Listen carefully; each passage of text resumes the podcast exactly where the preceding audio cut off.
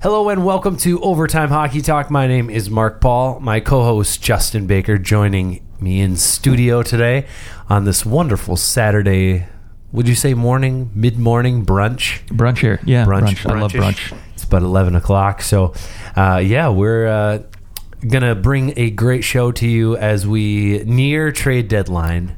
We really want to sink our teeth into all the players that may be available, at least the ones we think will be available. You never know.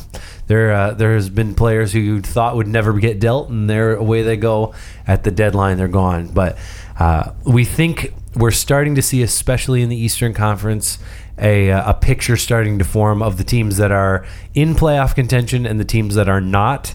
And that gap seems to be widening by the day.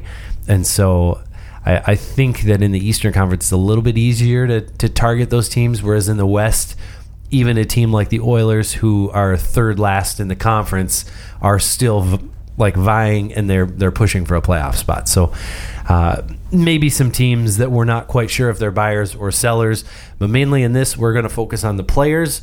And before we dive into some speculation, why don't we break down the most recent trade that happened? Was it yesterday that this happened? It was yesterday. Yeah, why don't you right around noon? Let's your first thought on Pittsburgh's trade with the Florida Panthers, where Bjugstad and Jared McCann head to Pittsburgh, and then Riley Sheahan and Derek Brassard, along with a second-round pick and 2 fourth-round picks, one of those belonging to the Minnesota Wild. What were your first thoughts when you saw this trade? They finally got a third line center that actually likes to play a little rough, a little hard-nosed in the corners behind the goal line, which is what they wanted. They want a guy who can win draws and, likes to play that grind-out game. And they got it in Bjugstad. He's a big body guy, and he's not afraid to do the dirty work, which is what they want, because they got enough finesse guys on those top six lines. I think Brassard never really fit that mold of what they wanted out of a third-line center, and they got it now in Bjugstad. Yeah, my one concern is Bjugstad a center? Right. Because Bjugstad's played quite a bit on the wing in Florida. I think he really is a true, you can put him on the wing, he can also play center. I don't think that he's a center who can also play the wing. I think he's the other way around. And so that may be the tricky part. But I do think that, he's good enough to where he can slot in there. And you also have Jared McCann, who is a nice center as well and really has some upside to him. And so the trade, though, you immediately went onto Twitter. You attacked it. And you said, Brassard, I don't think that Brassard will stay in Florida. And then it was funny because I think it was, I don't know, Dreger or McKenzie, one of those two guys, mm-hmm. actually tweeted after you did, and said, don't be surprised if Brassard is flipped for something else. And so kudos to that. You knew before the big boys did. Yeah, there it is. Okay.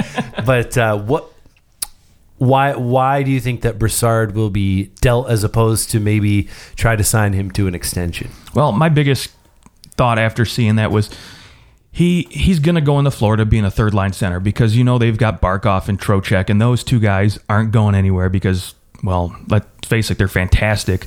They put up the points. They do their work, and as long as they're healthy, they're a fantastic 1 and 2 center to have. So Brassard's not jumping either one of those two guys in the depth chart. So why would he want to hang around in Florida and be a third line center? And I think he obviously probably wouldn't re-sign. And I don't think Florida wants to re-sign him because I've already heard rumblings about two of the guys we'll talk about here in the Rumorville coming up, but. So I honestly think that Florida's going to want to try to hit a quick reset button by getting some either, depth talent or maybe, some prospects, picks back. Some mid-level prospects. Yeah. They could get a second-round pick and something else for Brassard.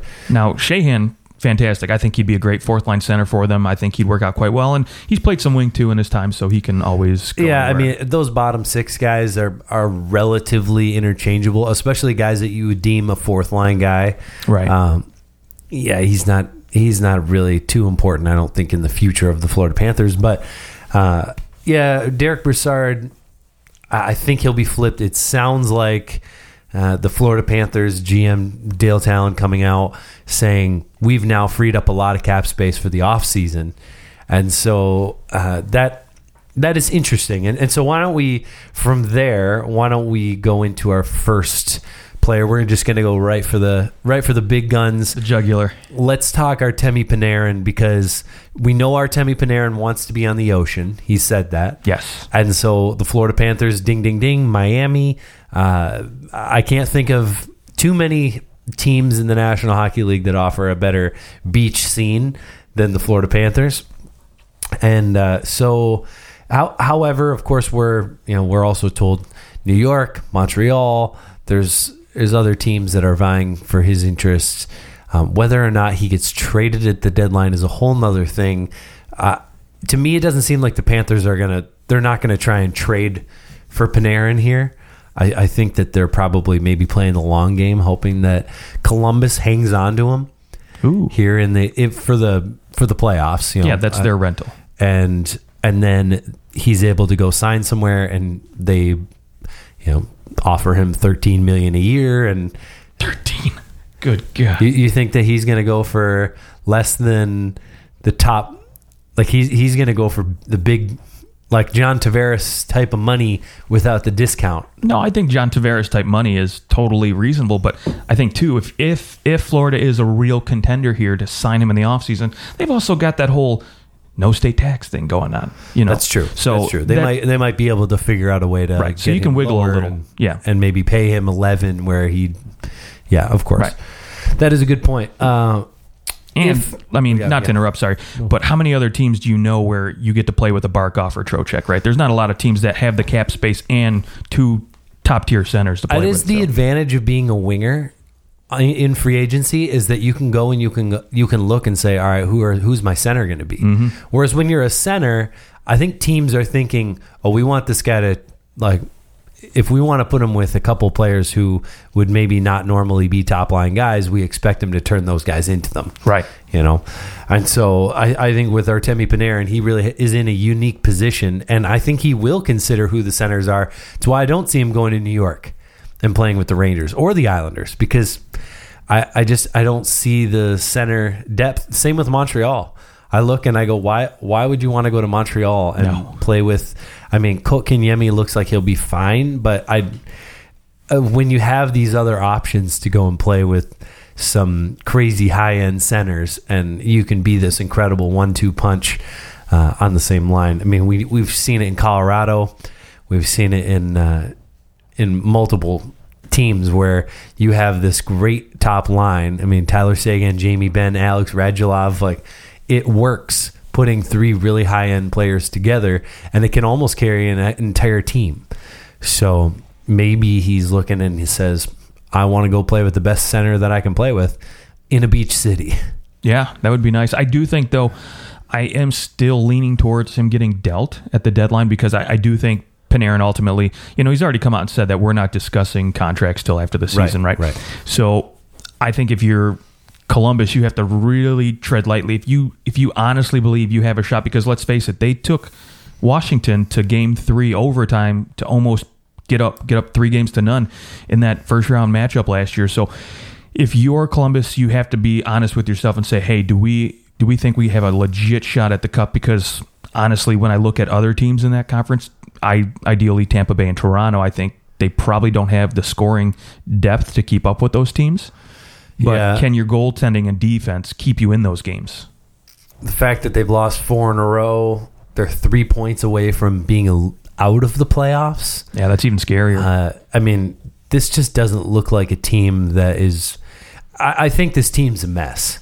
I think that this team all year has been operating on this, our two best players about to leave, right? And so, and that's a difficult place to be, especially when those two players aren't really doing much to help, right? At least from the outside, that's how it appears. There's some guys, like for the Islanders last year, I know it was a distraction, but you got this feeling that Tavares tried to, like, I don't want you to think that I'm leaving, kind of thing. And I don't think that he wanted to stay and was ultimately convinced to leave. Whereas Panarin wants to leave. Right. Bobrovsky, I think, is on the fence. I think there's a chance that we'll move on. We'll talk about Bobrovsky too. We'll just lump them together. I think that there's a chance that Bobrovsky stays. I mean, he's been there his whole career outside of a couple years in Philadelphia, and so to me, it's a good situation for him. But if you were going to stay, why not just sign that extension when you could? If frankly his value was higher when he could have signed that extension. So, that's the other, that's a whole nother topic is, you're coming up for an extension. You could become an unrestricted free agent. Do you bet on yourself and play that whole next year and hope you hit a home run? Or do you go, I'm taking the safe money. I'm signing this deal and we can deal, that's fine if I get a little less money and I dominate and I maybe could have gotten an extra $1 million, whatever. But what happens if teams go, you're aging. I mean, he's not getting a Carey Price contract now. He might have gotten one last year. Yeah, Columbus close to probably it, could have like a $10 million kind of deal. But I don't think you're paying him $10 million now. I think you're probably paying him $8 million. Yeah, if that. Yeah, for sure. Because let's face it, a lot of teams at the top that are going to be playoff contenders next year, they're not really looking for goaltenders. There's not a lot of top contending teams that need one right now. I think maybe outside of Philadelphia, who could use a veteran guy to, take over for Hart if for some reason next year he doesn't really, have as much success. But other than that, there's not, maybe Carolina, and those are really the only other teams that I see where they're like, okay, we could use a starting goaltender and we have the money to pay. So. Yeah, that's true. Okay, well, let's we'll get off the Columbus schneid here. I think that it's definitely the most interesting situation in the league. And as we have, 22 days until deadline? Is it the 24th, 25th, something like that? Yeah, 25th. And so 23 days. So as these next 3 weeks unfold, it'll be interesting to see because this could really change the landscape of not just the conference but the league.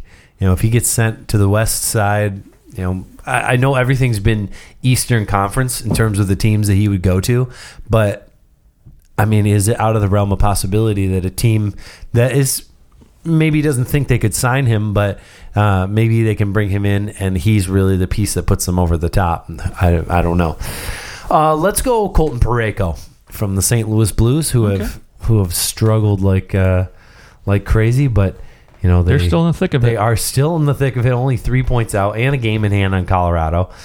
So it's definitely not over for them, although they have three other teams to jump. Specifically, let's just tip our caps to the Arizona Coyotes, who are 6-2-2 in their last 10 and have been playing very well, have gotten themselves back to 500 and are only 2 points out of a playoff spot. So we thought they were dead in the water once again, and they're having a nice second half of the season. So out of all these teams out of the playoffs right now, Arizona is the team that I think you picked them to make the playoffs.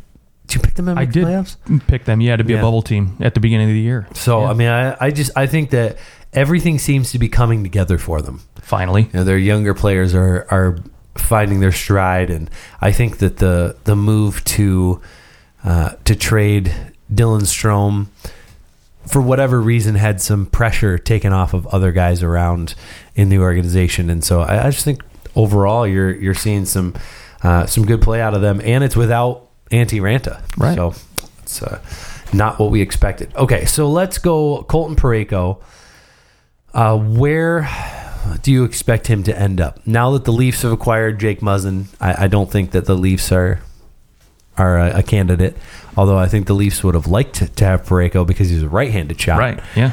But let's give your predictions as to where he ends up, and that could be St. Louis too. Maybe it is St. Louis. It is. Okay. It is. Yeah. I think he's got 3 years left after this season at $5.5 million. So if you're a team that's in playoff contention that could really use a top 2 guy, you're thinking, okay, well, we got to have the cap space to keep him, for the next few years. And, there's really the only team I could see right now in playoff contention that could really use a guy for the next few years might be Dallas, right? Mm. Maybe Vegas. You could throw their name in there too. But I think both those teams are okay where they are defensively. Dallas, of course, they're in the bottom I mean, they're one of the better teams in the league in terms of goals against for some reason. I mean, last year was complete opposite, but this year they flipped a script, and same goes with the Islanders. But yeah, they actually are second in the league in goals against behind the Islanders. So yeah. So you know, I don't think Dallas is really. I think if anything, Dallas wants to bring in scoring depth because they need it badly more than any other playoff team right now. So, yeah, I honestly think he stays put just for the fact that he's got a couple years left on his deal after this. And I think, honestly, St. Louis, with them making a push right now for the playoffs, why would you want to get rid of, you know, a guy like that right now at this point if you legitimately think you're going to get in? Because, let's face it, I think a lot of it depends on the play of Jake Allen. Bingington's been awesome as a backup, but how long is that success going to sustain itself? Because at some point, if you do make the playoffs, you have to rely on Jake Allen. I don't think they go to Bingington in the playoffs. So I think they will. You think they will? Oh, yeah. Okay. I mean, you're going to ride the guy who's hot, right, and who's actually played well. And Jake Allen, this isn't like it's a slump.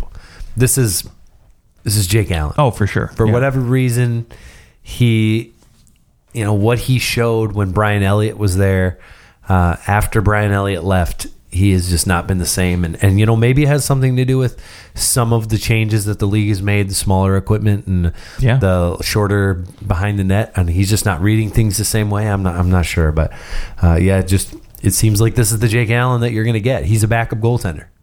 Yeah, legit. That's just how it is. If there's a team out there that is in a position to trade for a Parayko, and could really, I think, put their organization in a great spot. I'm looking at the Buffalo Sabres. This isn't based on any actual like rumor that I've been hearing or anything, but the Buffalo Sabres, you know, right now they're 3 points out of the playoffs. Okay, I mean, making the playoffs this year, of course, is always the goal, but I don't think it was the expectation for the Buffalo Sabres. It was that they would contend for a playoff spot, and they were, you know, top three in the division. They were actually, I believe, leading the division at one point, or not leading, but they were second in the division. They jumped Toronto for a hot second, and now they've kind of fallen back down to earth. They're 3-7 in their last 10, lost 7-3 to the Chicago Blackhawks, and I think that that's a telling score when you consider that a team that struggled to score is lighting you up. To me, the Buffalo Sabres' weakness is their back end. You know, despite Rasmus Dahlin, really like what Rasmus Dahlin's been able to do, and obviously is going to continue to grow. A defenseman, you're not expecting him to come in and win the Norris in the first year or the second, like a Connor McDavid comes in and wins the Art Ross's second year. But I think that within 3 or 4 years, he'll be in that position, but you could maybe bring in somebody who can help to really calm that back end. And outside of Dahlin, outside of Ristolainen, there's not a whole lot back there. Zach Bogosian's fine, but I think it's preferable that he sits on the bottom pairing. And so I think that Colton Parayko would be a great fit there, and St. Louis needs some infusion of forward depth. And some younger forwards. They have I know Buffalo, and another thing is that Buffalo and St. Louis just made a trade in the offseason. So they have a relationship, and I think that trade's worked out well for both teams, outside of the whole Berglund thing, Berglund disaster. But I think that Berglund he wasn't really obviously the main piece of that deal. But I think Buffalo would be in a much better position with a Parayko, and they could give up. I mean, you're not going to give up Middlestad or anything like that. Maybe send Connor Sherry back the other way. You could do that. I don't know if Connor Sherry is a player that St. Louis is looking at and drooling over. No, you know, I think it does need to be somebody who you value as an organization, but I also think that you're not going to give a Middlestad. You're not going to, maybe a Sam Reinhart. Maybe Alexander Nylander. Although Sam Reinhart has looked much, much better. But yeah, I don't think he's going anywhere. But Alexander Nylander, maybe? Yeah, and Alex Nylander is interesting because, I mean, that would be, of course, St. Louis would be taking a chance on him because he wasn't made the NHL. And so that, I don't know if that would be enough to get the job done, but Yeah, I mean, they do have some interesting options, whereas some other teams may not be as willing to deal some of their younger guys, because Buffalo does have quite a few young players, and so it does give them the option to maybe package some of those for a defenseman, which would put them in a better spot. And we've talked about Colton Parayko for like 8 minutes now. So has it really been? I don't know. So let's go to Andre Burakovsky. Yeah, which it's interesting that his name is up there now, because the Capitals have been doing so well, and yet he is on the trade block because I don't think that he's not getting the kind of ice time that he wants, and also they got to move out guys as they have to pay guys. So where do you think an Andre Burakovsky goes? But also, what do you think that the Capitals are looking for in return? I think the Capitals honestly would prefer to get a roster player, somebody they can inject right away. And when I say a roster player, I think they want somebody that can play third line minutes for them, because like we talked about, Burakovsky, he's better suited. I think he wants to be in a top six role, right? Whether or not he's ready for that or he has the talent to do that, I'm still a little unclear about, because again, what I've seen of him in Washington shows maybe he has spurts where you're like, oh man, this guy's got such good talent, he could definitely be a top six, but then he has moments where you're like, okay, this guy should not be playing top six anywhere. But yeah, he's got 12 points in 45 games. Yeah, so little flashes, but so for me, I think one of the reasons Washington was so successful last year is they were getting, especially in the playoffs, was they were getting a lot of scoring depth out of their bottom six. You had Brett Connolly, Devontae Smith-Pelly, these guys, Lars Eller, that really stepped up when the top six wasn't getting it going, and I think that's what they're definitely looking for if they're trying to move Andre Burakovsky. Now, you're going to have to find a team that, again, could use him in terms of, maybe, down the road we might be able to turn him into a top six forward. We still believe he has that ability, that talent. So what kind of team is that? Who would that be? I honestly think that maybe you could swing a deal with a team like the New York Rangers, for example, right? Mm. A team looking to, revamp their lineup. They have some pieces that are maybe, they're looking to move at the deadline, because let's face it, I don't think they're getting in at this point. So maybe a guy like Kevin Hayes, right? A guy who could really go in there and inject a lot of scoring ability into their third line. I mean, obviously you're going to have to send something more back to New York, but that's a good starting point for me. So, yeah, I mean, to me, I don't think he gets dealt. No? I'm going to say that. Because he's making $3 million. I mean, do you think he's worth $3 million? No, but as an RFA, right? So I guess as an RFA, you have to. You're gonna, in order to you have to give him a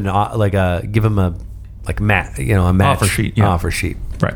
Well, I'm not talking about other teams. I'm talking about the Capitals. Like there's that the certain amount that you can just you put your stamp on the guy and you say, yeah. I mean, we're gonna. What's that called? Why am I blanking on that? With an RFA. You can, in order to, because a team could go, no, we actually don't want you. We're just going to let you walk into restricted free agency, right, and you have to go in and you have to say, no, we're putting an offer on you, for the team that he belongs to, which I think is a 10% raise, something like that. Yeah. Now, to me, do you go to him and say, look, like obviously. You haven't earned the $3 million a year that you were making. That's not happening anymore. So, what if you could get Andre Burakovsky for $2 million for the next 3 years, would you keep him? Yeah, I think so. As opposed to bringing having $2.5 million, I might still keep him. Yeah. So I mean. Maybe he's just unwilling to sign. Right, and that's the thing. Maybe he doesn't want to stay there because he knows he's not going to really get top 6 minutes. Yeah, whereas if they do a lot, like say, you have to offer him a 10% raise for the 1 year, and he could just accept that, and then you're paying him more. So yeah, I guess it does make sense to move him out. I see him moving maybe to a team with that. Yeah, you're right. It isn't in the playoffs. Is looking for that opportunity, probably a bottom of the league, like maybe an Ottawa Senators kind of team where they could use some players who need a second chance. Like that is the advantage of being in the bottom of the league, is that you can offer those second chance type contracts. Like, hey, come in, 1 year deal, let's prove it to us. and see what you can do. And maybe he gets an opportunity in an Ottawa or LA or something like that. New Jersey, who's made a deal before for a guy from Washington for sure. That's true. I get that. Let's shift gears and go to the Ottawa Senators.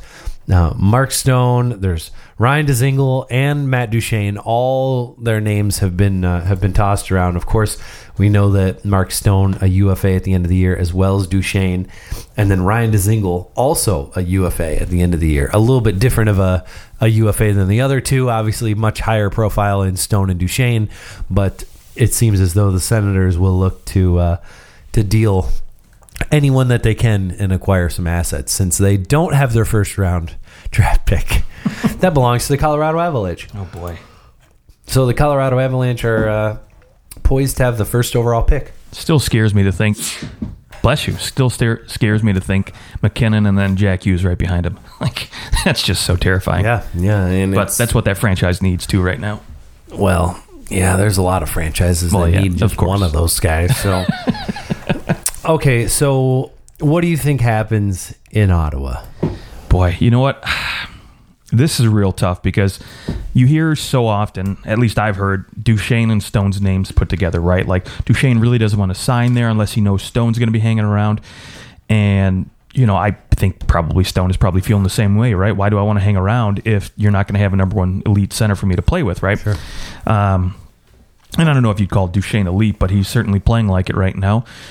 Boy, maybe that, like, where you've got superstar and then you have elite. You know, I'd put Duchene into an elite when they're superstar. That's fair. He's that next tier of center. That's fair. Yeah, and I honestly, I think the only person out of these three that I could see hanging around might be Ryan Dzingel. The other two guys I still think are poised to take off because, I mean, let's face it, we haven't had this type of superstar power hitting free agency at this kind of amount in quite a while. Yeah. Duchene, to me, I think if you're moving him, I think a perfect landing spot would be the Winnipeg Jets. They have their first round, second round picks for the next 3 years. So they have the ability to move those. And I think right now where they're at would be a perfect situation for them to just go all in on a guy like Duchene to put next to line A on that second line. And then you don't have to use Brian Little as much on that second line if you don't want to. And then what I would try to do if I'm Winnipeg, I try to send Matthew Perreault back the other way to clear a little bit of cap space that way too. But a guy who could really, I mean, he does have a modified no trade clause, I think, at what submits a list of 5 teams he can't be traded to. So that might hamper that. Could, yeah. But again, I think, you know, I think if you can get him to be okay with that, I think that would be perfect for Winnipeg. Or maybe they hang on to Perreault and just try to swing some picks and prospects to get Duchene back the other way. Okay. What if you were to trade Jacob Trouba, and what package would you need to do to go, we want Duchene and Stone? Duchene and Stone. That would be disgusting. And I mean, that's an extra $13.5 million onto the Jets' salary cap right now. They have $16 million in current space, so they could do it. They could bring both guys in. So you'd have to trade Jacob Trouba, who is an RFA at the end of the year. So there's that. I mean, that's. If you would only do this if you were able to get guys onto an extension or something, you know, you're not just gonna, or maybe because Ottawa wouldn't. So if you traded Jacob Trouba for Mark Stone and Matt Duchene and included a first round pick, and is there like a prospect that they could possibly be interested in, and then suddenly you're taking a little hit on your defensive side, but suddenly you're trading for basically a whole line.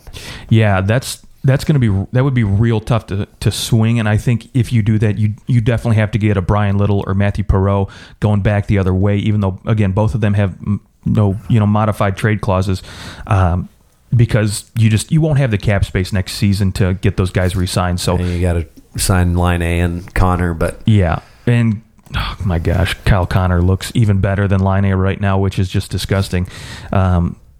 So we'll see how that one plays out after this season with re-signing. But yeah, I don't know. to me, I think Duchene is likely for Winnipeg. Stone, on the other hand, I don't see as much. Now, a terrifying team that I could see Matt Stone go to because they desperately need a winger that can play top 6 minutes would be Boston. And Toronto would hate that. Yeah, on that so many levels. Because I mean, honestly, you look at Krejci, right? If you put a quality top six winger with him, he can thrive and plays pretty well. And I mean, he showed that when Bergeron was out for a period of time that he can still handle playing with superstars. And so, if you can get him someone like that, that would be fantastic for Boston for sure. All right, or maybe Ottawa trades Mark Stone for Phil Kessel, the Senators. Wow. Let's go Carolina Hurricanes, Michael Furland. Not super complicated.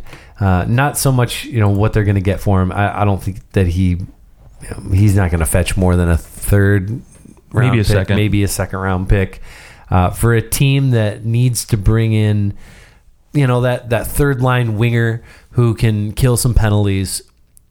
Who's that team that's going to be willing to give up a mid-grade pick? Yeah, and remember, too, this is a guy right now, 25 points, 42 games.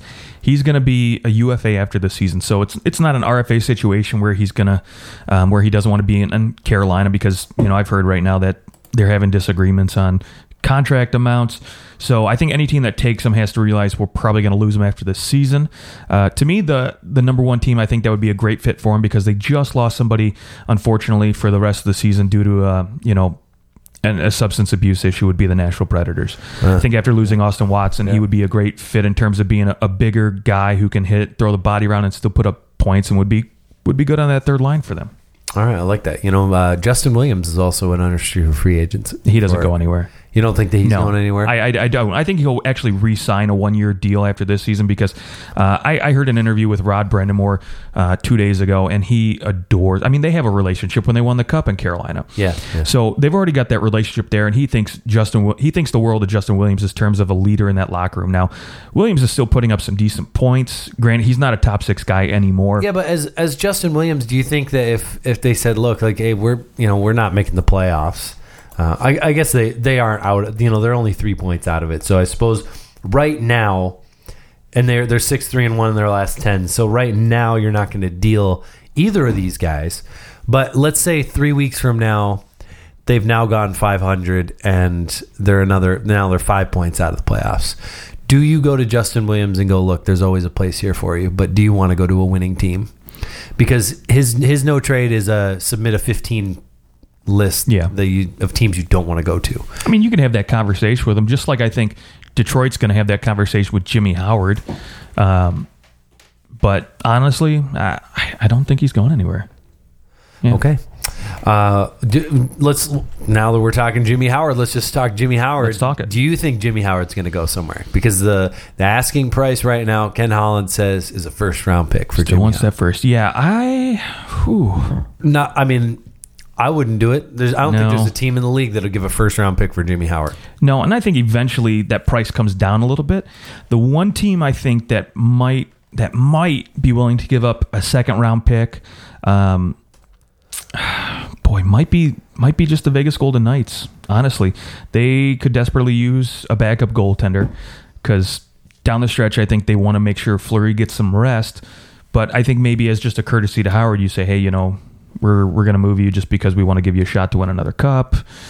But did he win a cup? He hasn't won a cup. No, he hasn't. No. Did I say another cup? You said another cup. I did. Okay. No. Like was he there in 2008? No. I think he was still in the minors at that time with Grand Rapids. So, but yeah, I don't really see any other team that might be willing to give up something for a goaltender right now, other than Vegas and maybe St. Louis if they are if they're in at this point, but again, because I like we talked about trusting Jake Allen is just tough. I mean, Philadelphia's won 6 in a row. Carter Hart, but no, I think maybe they look to bring in somebody if they're no. I don't think so. I think they're content with getting in or out at this point. They're not trying to push still anything. 9 points out of the playoffs. I think if they get in, that's great. If they don't, they're totally fine with that at this point. I think because the change in management, they've accepted it. Yeah. Do you think Nicholas Cronwall gets dealt? He can submit a 10-team list of teams he can be traded to. That'd be a great addition for somebody, and I think I think he's another guy where you just go to and say, hey, do you want to go? Do you want to go somewhere and try to win another cup? Yeah. Because, I mean, he actually has won a cup. So I got that one right. He has won a cup, yes. Yeah, I think he's another guy where you just say, hey, do you want to go? Yes, no. If he says yes, then I think you could move him, because there's a lot of teams right now that would love to have him on the bottom pair. If you are Ken Holland and you say, Nick, I need you to submit a 10-team list to me, and he says, I don't want to go, I'd say, you've been great for this organization, but I have to deal you, because Ken Holland's his Achilles heel is his loyalty. It's why he signed Justin Abdelkader to an absurd contract. It's why Darren Helm is still for another 2 years paid $3.85 million and will never score 15 goals again. I mean, it's why you have Danny DeKeyser signed for another 3 years after this year. There's just too many. Jonathan Eriksson is still signed for another year after this year. Stop. Don't mention that guy's name to me again. He may be the worst defenseman in the National Hockey League. He might be. So, I mean, there's just been some absurd loyalty. And then the funny thing is, and then you have a good player like Andreas Athanasiou. And remember, there was all the drama. He was a holdout for a minute because they wouldn't give him like $2.5 million. Yeah, it was like a difference of $700,000. It was ridiculous when the guy was like fifth in the league in 5-on-5 goals or something like just crazy. So it's the loyalty factor that has killed this team in a lot of ways and has set them up for cap hell. And so can you, as Ken Holland, can you go, I need to be a man here and run a business for a moment and go, Nicholas Cronwall has been great for our organization, but we need to deal him because we could get a second-round pick. That second-round pick could turn into, I mean, think about Alex DeBrincat was a second-round pick. You know, there's lots of players who go later than the second round that end up being very impactful players in that franchise. I don't know why I just randomly thought of Alex DeBrincat, but that's impressive though. Travis Dermott was a second round pick. There you go. I mean, there's these players that are having impacts on their team, and they're players that the Red Wings need right now. And so, if Nicholas Cronwall wants to come back, you say, hey, there's always a spot here for you. Just like Justin Williams, hey, there's always a spot here for you, but. We need to get some assets for you because we aren't in a position to where we can hang on to you. It's not worth it to anybody. Go on a run. Like, go have fun. Go make the playoffs one last time. Because chances are, let's say he comes back and he signs a 1-year deal in Detroit, which I don't see happening. I think he'll retire after this year. Yeah, probably. But let's say he came back and said, you know, I'd like to play one more year in Detroit. Yeah, okay. 1 year at $2 million, $2.5 million, fine. But I think you deal him. You've got to deal Nyquist. You've got to, if Vanek is willing to go anywhere, you deal Vanek. What do you think of Nyquist? Yeah, he's an interesting case because I think he could probably, out of anybody the Wings have right now, he could get you your best return, I think. He's almost, I mean, he's pretty dang close to a point per game pace right now. Granted, it's mostly all assists, but still, it's pretty impressive. And you put him with, another winger or a center who can score some goals, and you got yourself a pretty dang good playmaker. And again, back to Ken Holland, I think he's looking over his shoulder right now, so he needs to deal some of these guys because Steve Yzerman's, everybody's thinking he's coming in. So, Kenny Holland's like, I got to prove that I'm still the capable GM that, I once was. I'll tell you exactly what the Red Wings need to do. Please. With Gustav Nyquist. It is to call his former assistant general manager, Mr. Neal, Jim Nill, in Dallas, and I think that there may be even a way to where not only do they trade Nyquist, they also trade Jimmy Howard at the same time. Now they have Ben Bishop, Anton. He's not going to Dallas, but that was a. It was a dream in my head for a moment because in my head I was thinking that. It was their backup goalie last year. Oh, gosh. Terrible backup goalie last year. I forgot that they had Anton Kudobin. Okay. But anyways, Nyquist would be a nice fit. He is an unrestricted free agent, so you don't have any commitment beyond this year. But they're I think that this is a team that needs to do something in the playoffs, not just make the playoffs. They need to do something in the playoffs. And so, you know, there's plenty of guys that you could deal for a Nyquist. You can also just trade. I wouldn't trade a first round pick for a Nyquist, but I think a second round pick would be fair. A second round pick and a prospect, second and a third, I think coming back would be cool. Yeah, a second and a fourth. You know, those. And honestly, with Dallas, I think because, like you said, they've got Spetz's money coming off the books. And granted, you know, Tyler Sagan's getting a little bit of a bump. I think like $4 million ish of a bump, but I think long term, even Nyquist could be a good fit for them over the next 3-4 years. So. You know, maybe you make one of those, that second round pick a conditional, says, hey, if he resigns, it's a first. Yeah, we could do that. Yeah. I think one player that I've always been pretty high on is Adam Masserin, who was the Florida Panthers prospect. Mm-hmm. And then the Dallas Stars drafted him last year and signed him. He's doing very well in the AHL. He's got 29 points in 44 games. So he's playing at a good clip in the AHL. I think that you bring him over. He's a guy who maybe could eventually play in your top nine, okay, as a scoring winger. And then, you know, if you can get a third or a second round pick, so be it. So I think there's some good options there, and the fact that Holland and Neil have a good relationship, that's always just a bonus. Let's talk Wayne Simmons. Wayne Simmons is probably the last really big player on this list of potential free agents. Where do you think he ends up? Boy, this is another guy, too, I could see fitting in Boston quite well. He plays that rough style that people in Boston love. And again, he still has top six potential right now at this age. Now, granted, maybe, you know, in a couple of years, I think the way he plays the game, he's going to start slowing down. But I think right now, he's still suitable in a top six role, and Boston, like I said, could really use one. And I think right now, too, Philadelphia, you know, with Simmons, I don't think the asking price would be that high. I think you could get away with a third and a prospect, a second round pick, maybe for a guy like him.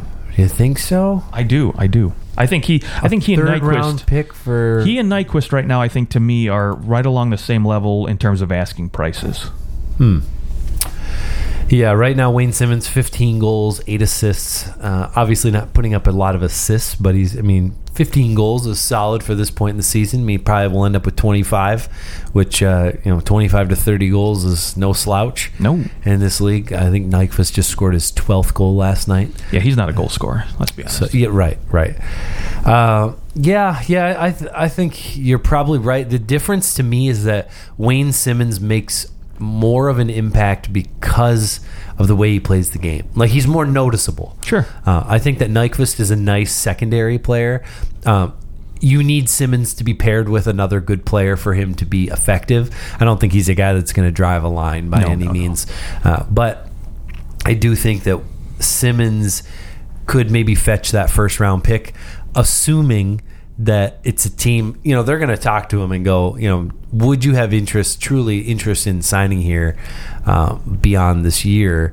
And I think, again, it's a good point with the conditional picks. I don't think anyone should trade a first round pick for a player who's just going to leave at the end of the year. But it is an opportunity to bring that player in and show them what it's like to be a member of said team. So I don't think that it's unfair to go, well, yeah, I mean, we want a second round pick, or a third round pick, and that becomes a second, or the second becomes a first, or whatever it is, if he resigns, because essentially you've given that team the advantage to sign him, right? So I think that really teams should just go to that all the time. Anytime it's a rental, you should never give up a first round pick. Just make it a conditional based on whether he resigns with you. I mean, there aren't too many rentals that work out where you give up a first-round pick and you end up winning the cup. Yeah, that's true. There are very few that I can think of where it actually worked out. I think you'd say, I know the Penguins, when they acquired Marian Hossa from the Atlanta Thrashers in 2008 at the deadline, they gave up a first-round pick. And they ended up going to the Stanley Cup Finals. Of course, they lost. And then Hossa goes to the Red Wings, and then he loses again. But no worries, he ends up winning 3 Stanley Cups with Chicago, so it ended up being fine. I think he went to 3 Stanley Cup finals in a row with 3 different teams. I think he was the first player ever to do that. But yeah, I think that it's unwise to give up a first round pick. It's almost unwise to give up a second round pick because of how valuable those second round picks are. But we also have to consider. The Leafs gave up a first-round pick for Jake Muzzin. However, Muzzin has an extra year left on his deal, but that is still a high price to pay for one player when that first-round pick. I mean, we've seen late first-round picks turn into franchise-style players. I mean, Claude Giroux was I think 24th overall pick, so there's some pretty darn good players late in the draft that slip through. But anything left on Wayne Simmons? Do you want to? No, I'm over it. Edmonton Oilers, Cam Talbot, Jesse Puljujarvi, Kyler Yamamoto, all these names have been thrown out there as players who may move to bring in some infusion. Do you think Talbot is gone? I know there's been talks about re-signing him too. I heard that. I kind of having a 1-2 punch with the backup goaltender there. So. Yeah, I'm okay if you want to re-sign him, but I think you can't give him more than like $2 million. Yeah, I think maybe a Jonathan Bernier type of deal, a 3-for-3. Sure. Yeah, that could work out because, I mean, he's shown he can be productive and he has flashes. I think, it's not completely his fault that his numbers have really dipped, but it is, I think, 50-50, honestly, the team in front of him and him. But, yeah, I think if you're Edmonton, right, unfortunately you're still in the thick of things because no team in the West apparently wants to grab a hold of a playoff spot and run with it. For some reason, Anaheim decided to lose 1,800 games in a row, but still managed to grasp hold of a playoff spot. I don't know how they're still a bubble team, but yeah, I think if you're Edmonton, you try to make some deals. You try to get maybe some prospects back if you can or some picks so that maybe in the next year or two you can find a guy who can play with Connor McDavid. Here's my thing. You traded Taylor Hall because, well, yeah, I know this is a previous regime now that right. Now that we've brought in some more, hopefully more competent. Yeah, they need to go out and get Mr. Hextall to run this franchise. To me, yeah, that's a great point. To me, you've given up on too many players. Don't give up on Jesse Puljujarvi. Okay. Don't give up on Kyler Yamamoto. Don't bring in veterans. Don't do any of those stupid things because that's how you destroy your franchise. And you look back 8 years from then and you go, oh well, if we just kept Taylor Hall, maybe we'd probably be a pretty damn good team. And that's they've just made mistake after mistake, and it's been. Over the last 15 years, they've made mistake after mistake and rushed players and given up on players. And it's time to just let that go. Other teams don't just go and trade the players that they took 3rd overall or 4th overall. You hang on to that guy. I look at Buffalo with Sam Reinhart. I think of Calgary with Sam Bennett. Same draft year. That both those guys were players that a lot of people were saying, trade this guy. I mean, he's just he's not working out. Like, we expected so much of him. He was taken 3rd overall. He's taken 2nd overall, and he's garbage. And, Sam Bennett, should he have been taken 3rd overall? No. But the Flames go, we need to hang on to this guy because he's still a good piece. And Sam Bennett has really developed into a nice 3rd-line center for that team. And you need high-end talent on your 3rd line. I mean, you think of the top teams across the league and you go, all right, yeah, I mean, you definitely you need center depth. You can't just have 1 or 2 good centers. You need 3. With in terms of Reinhardt, I mean, that guy now he's playing out. He's got what 40 points in 50 games kind of thing. Like he's right there. And so I think that it's a mistake to give up on these young players. You drafted him for a reason. Now, maybe hit the reset button in some development for him, but don't just give up on him. Yeah, I like that. The more and more you talk about it, the more and more I completely agree with it because, again, a lot of people forget that these kids, Puljujarvi and Yamamoto, they're only 20 years old. So they still got plenty of years left to develop, right? 20 freaking years old. Yeah, right. So, I mean, people are already pulling the plug on him already in Edmonton. I get it, right? You have the best player in the world, if not the second best player, depending on how you feel about Crosby versus McDavid. But, like, you're ready to win now just because you have this one guy, right? And it's Pittsburgh, when they got Sidney Crosby, they were still patient, right? They still had to go out and draft other guys and bring another talent. They were in the Stanley Cup Finals 4 years later. Right. Well, I mean, he was drafted in 2005 and 2008. They were in the finals. Right. Well, I mean, you did also get Fleury, Malkin, right? You draft these elite guys with them. But again, I think because McDavid is so good, right? You expect results now, and I think that's why they maybe rushed to sign a guy like Milan Lucic and traded away a guy like Taylor Hall because they were like, we need to hit the reset button, we need to win now, kind of thing, and it just didn't pan out. They just didn't sign Lucic and kept Hall. That would have been great. Yeah, it really would have, wouldn't it?